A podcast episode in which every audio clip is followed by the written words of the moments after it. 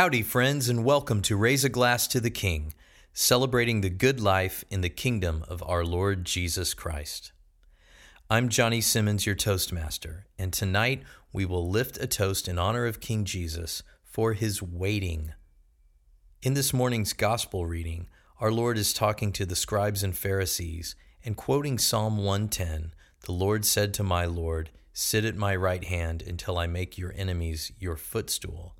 And he's asking, How is it that David can call the Messiah Lord?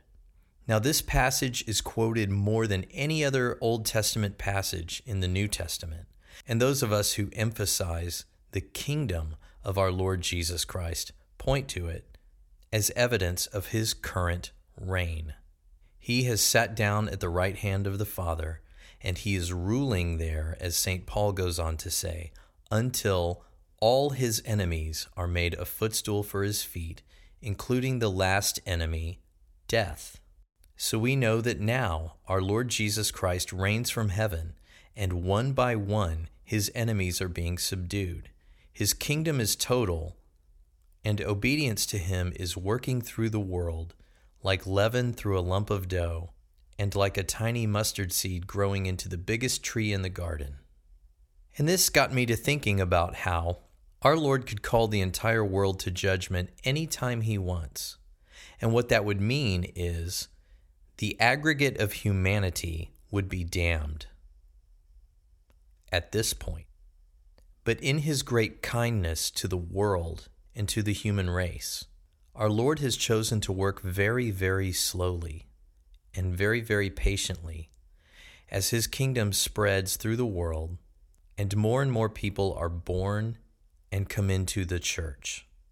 If you believe, as I do, that we are still in the church's infancy, then we have many, many thousands of years to go as the nations are slowly discipled and, in the end, the aggregate of humanity is in the kingdom.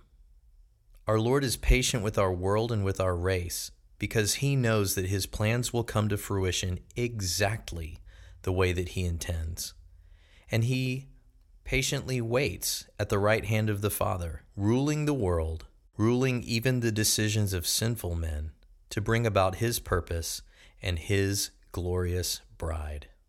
So I want to thank him for the fact that he has chosen to wait and let the world become what he envisioned it becoming at the creation. Let's raise a toast in his honor.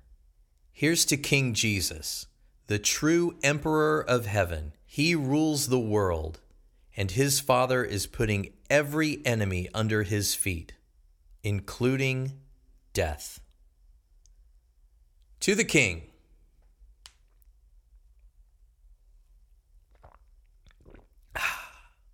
Glorious.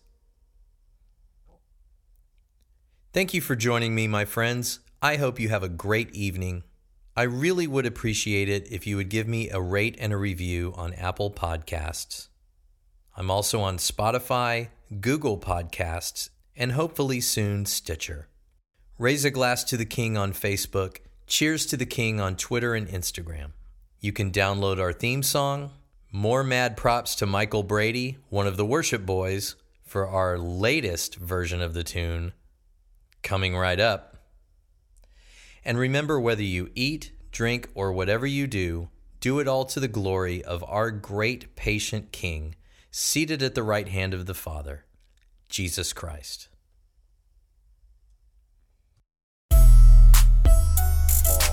Oh, yeah.